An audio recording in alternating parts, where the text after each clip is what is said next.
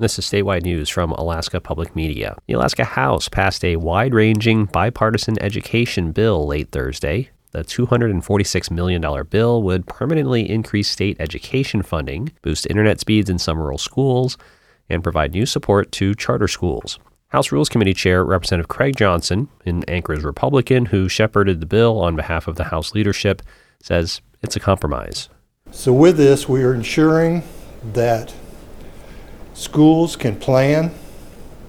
Is it everything they want? No. I'll go back to my original statement. Very seldom do you get everything you want. This is one of those examples. The bill increases the base student allocation, the biggest piece of the state's education funding formula, by $680. That's the first substantial increase since 2016. The House Minority Leader, Independent Representative Calvin Schrage of Anchorage, says it falls far short of what's needed, but it's something. It provides schools necessary support. Does it make them whole? No. But does it provide essential support to help them keep going? Does it put some fuel in the tank?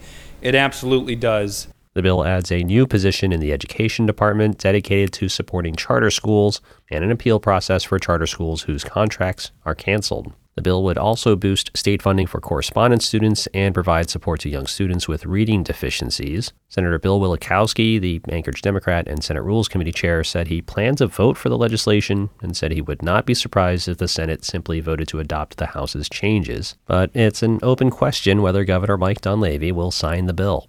Before the package was unveiled on Thursday, the governor's communications director said in a prepared statement that the governor would not support a bill that, quote, fails to address educational outcomes in public schools.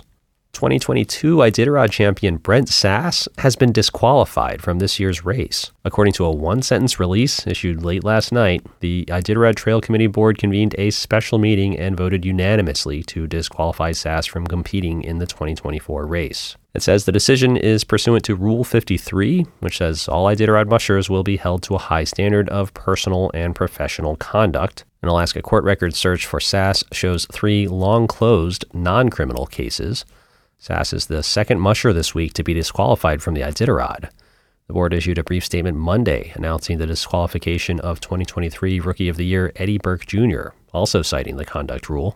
The two disqualifications followed a message sent to 2024 Iditarod mushers saying that the ITC board had been informed about, quote, a number of accusations being made within our community concerning violence and abuse against women.